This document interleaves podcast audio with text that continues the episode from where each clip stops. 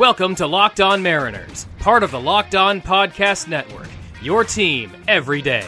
Here's your host, DC Lundberg. Yes, here he is, ready to bring you another edition of Locked On Mariners. I am DC Lundberg, and we are part of the Locked On Podcast Network, or TLOPN, or TLOPN. You can download, rate, and subscribe to this program. I wish you would on Google Podcast, Apple Podcast, Spotify, Stitcher Radio, or whichever podcasting app that you personally care to use. Ask your smart device to play Locked On Mariners podcast or any of the other podcasts here on the Locked On Podcast Network. Follow this show on Twitter at LO underscore Mariners and follow me on Twitter at DC underscore Lundberg, L U N D B E R G, for those scoring at home. We're going to wrap up the weekend series with the Rockies here in just a bit. And in the second half of today's program, we will have part one of a conversation that I had on Saturday with Aram Leighton, the host of the brand new Locked On MLB Prospects program, right here on the Locked On Podcast Network. We will be featuring parts of that conversation in the second half of each program this week. And now for the weekend series versus the Rockies uh, series got started underway on Friday, August 7th, 2020, year of our Lord. This was an 8 to 4 victory over the Seattle Mariners. Yusei Kikuchi started, had a couple of rough innings, wound up going 5 and 2 thirds innings, uh, six hits over those 5 and 2 thirds with four runs, all of them earned. Three strike, three strikeouts, only the one walk, however. Erik Swanson, an inning in a third, a hit, a run, it was earned a walk, a strikeout. That one hit was a home run, by the way. Yohan Ramirez pitched the final two innings, and he's been having some control problems all season. He is still a young, raw pitcher with good stuff. He just needs to harness it. He did walk um, three batters in those two innings, while also giving up two, pardon me, three hits, three runs, all earned uh, two home runs among those three hits, and four strikeouts. Like I said, he's got good stuff. He has good stuff. That slider of his looks filthy. He just needs to learn to harness it. And maybe in any other season, he might be in Double A Arkansas only and I say that only because you cannot develop pitchers in AAA at, in this day and age with the Major League Baseball that they're using. In any case, uh, let's see. Lewis went one for four. Seager went two for four. Austin Nola had a really good game, two for three with a home run and a double, three RBI total for him. Lopes went one for four. His bat seems to have seems to have cooled off a little bit, and Mallex Smith also went two for four. Now to the Saturday game, and we're going to really quickly go through this one because it was uh, not good for the Mariners. Nick Margevicius started in Kendall Graveman's stead, who is on the injured list. He winds up going three and a third with uh, three hits given up, a walk, and three strikeouts. He was relieved by Anthony Misiewicz, who goes an inning, one hit, two runs, a walk. And then we have Joey Gerber pitching th- uh, an inning and a third, three hits, three runs, all of them earned, and two walks. Tyler Guilbeau pitched an inning and a third, Matt Magill an inning, and Taylor Williams an inning. One hit was all the Mariners' offense could muster, and that was achieved by Carl Crawford. Now to the victory. Hmm. 5 to 3 win for the Seattle Mariners over the Colorado Rockies yesterday, yesterday afternoon that is. Mariners got the scoring started right away in the first inning, two runs there. They would tack on 3 in the 7th, and the Rockies would then score 3 in the 8th inning. Justus Sheffield started the game, pitched six innings, gave up four hits, struck out seven, and walked none. And as a matter of fact, he had runners at the corners in the uh, fourth inning with the one away and got out of the jam. Those are the kinds of innings this year which have been turning into big innings at the expense of the pitching staff. And the fact that Justus Sheffield was able to not only get out of it with minimal damage, literally minimal damage, no runs given up. Kudos to him, because like I said, those are the innings that have been spiraling out of control for the Mariners pitchers very quickly all season, and he got out of it, so good on him. He earns, ladies and gentlemen, his first major league win.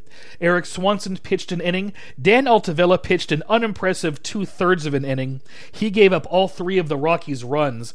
Taylor Williams then comes in for an inning and a third, cleans up the mess that Altavilla led left and he strikes out three in that one and two thirds innings and gets his third save of the season. So the Rockies wind up taking two of three from the Mariners, and the Mariners begin a three game series in Arlington tonight against the Rangers. It'll be Justin Dunn versus Kyle Gibson tonight at Uh, the ballpark in Arlington, yes. And then we have Marco Gonzalez versus Mike Minor tomorrow night. And Wednesday, it'll be Taijuan Walker facing off against Jordan Lyles in the ballpark in Arlington. Thursday is the Mariners' first off day of the season. Almost three weeks into the season, and they finally get an off day on Thursday. We're going to have part one of our conversation with Aram Leighton talking Mariners prospects coming up here in just a bit. Before any of that happens, though, we're going to get to the Mariners trivia question. In what round was Justus Sheffield drafted in 2014? Answer following this from CBDMD.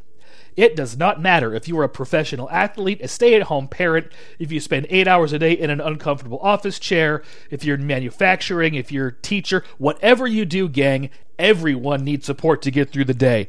Luckily, our friends at CBDMD, or Subumdum, have an amazing duo that can help you relax, regroup, and recharge when life gets chaotic. CBD Freeze with Menthol is an award winning product that offers instant cooling relief for muscles and joints in a convenient, easy to use roller or shareable squeeze tube. CBD Recover combines CBD with inflammation fighting compounds like arnica and vitamin B6 to give you the support you need where it matters matters most.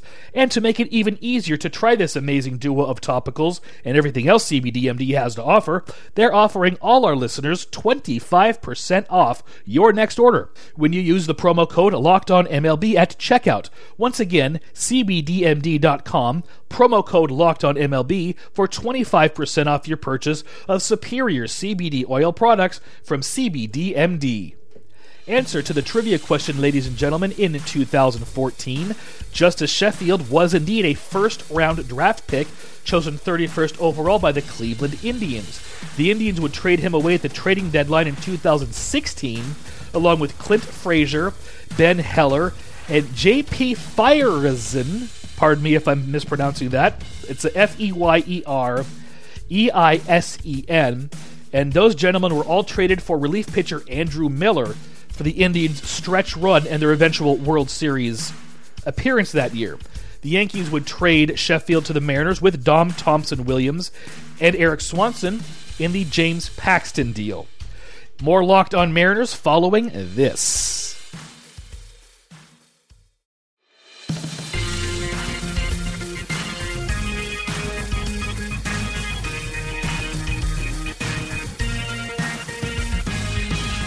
Now, time for the second half of Locked On Mariners. Once again, your host, DC Lundberg. Thank you very much, JM. This is indeed the second half of Locked On Mariners. And coming up here in just a few short seconds, as soon as I'm done recording right now, we will bring you part one of our conversation with Aram Leighton, host of the brand new Locked On MLB Prospects show. We spoke for over an hour on Saturday, and here is the first part of that conversation. Yes, indeed. We are here with Aram Leighton, host of Locked On MLB Prospects. Is that the proper name of the show, sir? Or is it just Locked yes, On Prospects? Okay. Yeah, we didn't go too original there with the name, but we wanted people to know what we were doing and uh, under the locked on umbrella. But it's going to be exactly what it sounds like a lot of MLB prospect stuff from all 30 systems, including the Mariners, which I'm really excited to talk about because I got a lot of thoughts on a really good and rapidly ascending system. So I'm excited to talk about the show and talk about the Mariners system Absolutely. Well, let's let's start off talking about your new show first, and we'll get our listeners acquainted with that before we dive in to the Mariners' specific farm system. Yeah, so the show is going to be pretty multifaceted, which I, I want to make it pretty different from your traditional prospect podcast, which I don't think there's a lot of to begin with. And the nature of the locked on template, which is having a podcast every day, I think it's unique to be able to have a, pod, a prospect podcast daily.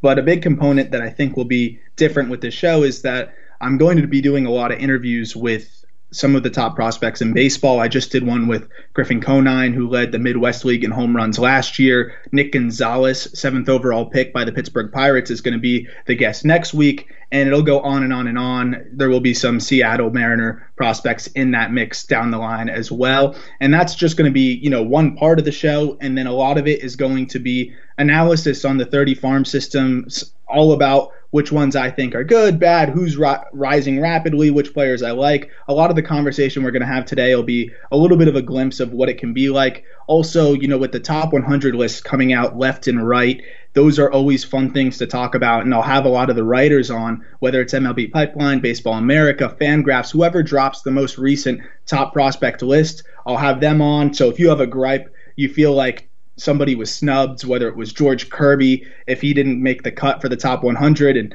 those are the things that, like, I would have thought he was snubbed. I would talk about that, hopefully, answer some of the questions that all 30 teams, fans of all 30 teams, may have. And everything in between. You know, I'm going to be making my own top prospect list. There's going to be a lot of analysis on swings, adjustments, which I'll talk about with Zach DeLoach who is one of my more underrated prospects too. And some of the stuff that you'll hear me talk about today will be a little glimpse of what I'm going to do in terms of going into these prospects. And if a guy has a breakout year, you know, getting into what he did mechanically, what stands out to me. I'll do video breakdowns. It'll be on YouTube. It goes on and on and on. But I'm excited, as you can tell, and there's a lot of things I think that can come come of this, and I'm hopeful that people will enjoy it as much as I'm enjoying doing it so far.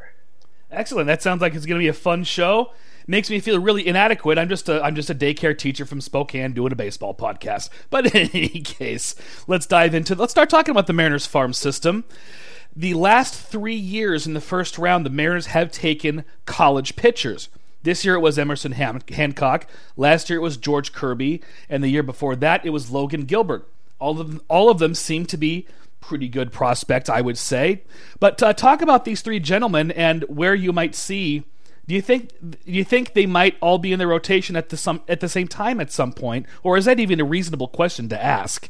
I think it's a reasonable question to ask, but at the same time, it's tough to answer because when you look at George Kirby, he's barely pitched at the professional level. Emerson Hancock has not pitched at all at the professional level. Yeah, because it's a weird year it's a weird year, but I will say I'll hedge that that both, especially Kirby more than Hancock, mm-hmm. but both are pretty advanced. I'd say Kirby is a really advanced pitcher in terms of his command and his ability to pound the strike zone. My only slight concern with Kirby which is I use the word concern probably a little too aggressively here, and just in terms of how he's going to be moved up the ranks, it's never going to be about throwing strikes for him. He's never going to have problem throwing strikes. It's mm-hmm. just if maybe at the higher levels he might have some trouble missing bats just because he's still working on those secondary pitches. Uh, right now, he's got a fastball that continues to rise in velocity. He's always had elite command. That's what really got him on the radar. Yes, he had fantastic strikeout numbers at Elon, but that's a mid-major school. He did impress in the Cape, though it was a small sample size. I'd like to just see him refine those secondary pitches a little bit uh-huh. before he rapidly ascends up the minor leagues. But he does have the profile of the type of pitcher that will rise quickly as a mid-major pitcher that is just really advanced, is really solid with his mechanics, repeats them very well for a six foot four pitcher. And I really just want to see him refine that curveball and slider. And if he can add that changeup, that at the end of the day, that will make him really effective against left-handers as well, because that seems to be his only struggle from time to time is consistently getting out left-handers as much he does right-handers. But Kirby, I think, is one of the more undervalued prospects in this system, and he is going to surprise a lot of people when he gets his first chance at a full season next year. Hancock, the same thing. His command is a little bit more of an issue, but he has much better stuff raw stuff that is. He just needs to learn how to command it a little bit better. But that's a fastball that can reach triple digits for Hancock and a wipeout breaking ball. He just needs to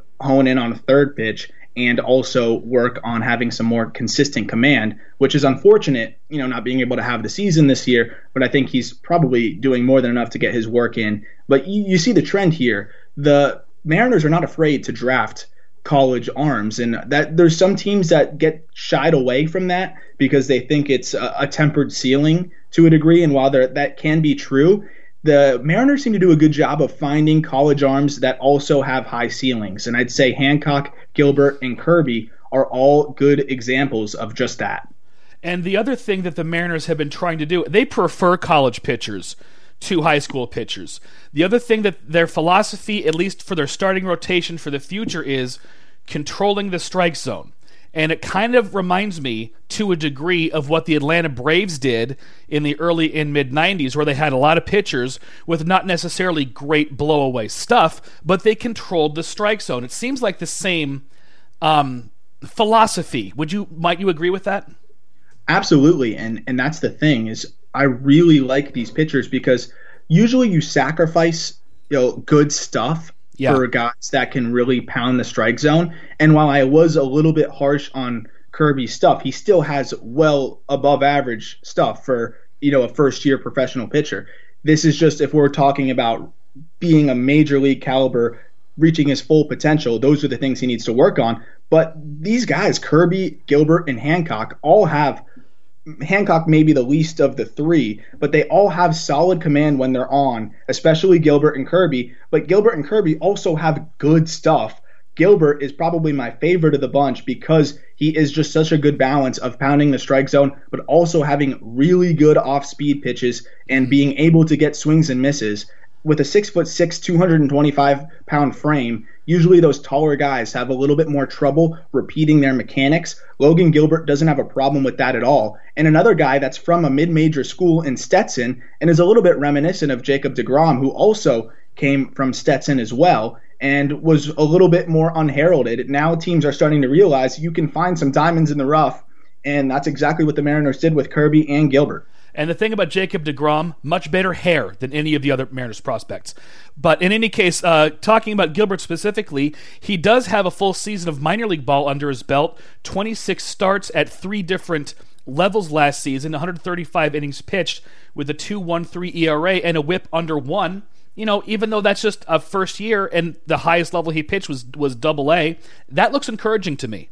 Yeah, and I think what looks encouraging the most is the fact that the Mariners were so confident in a first player, a first year player there, excuse me, mm-hmm. that they were comfortable after five starts in West Virginia to to move him up to high A, and after just 12 starts there and where he was dazzling, mm-hmm. then they move him up to double A. I mean, that's really quick to move a pitcher to three levels in one year in their first professional season, really. That speaks volumes to how much they think he is advanced and how mature he is on the mound. I think the, the, the big thing for Gilbert too is he is always able to if he's not striking guys out at he, he gets weak contact and that's what he did even at double A while he couldn't totally replicate the strikeout numbers at high A which is to be expected of a first year player yeah. he got a lot of weak contact held opponents to under a 200 batting average thanks to the fact that he has a fastball that now ticks up to almost 97 at times, and he can locate it well too.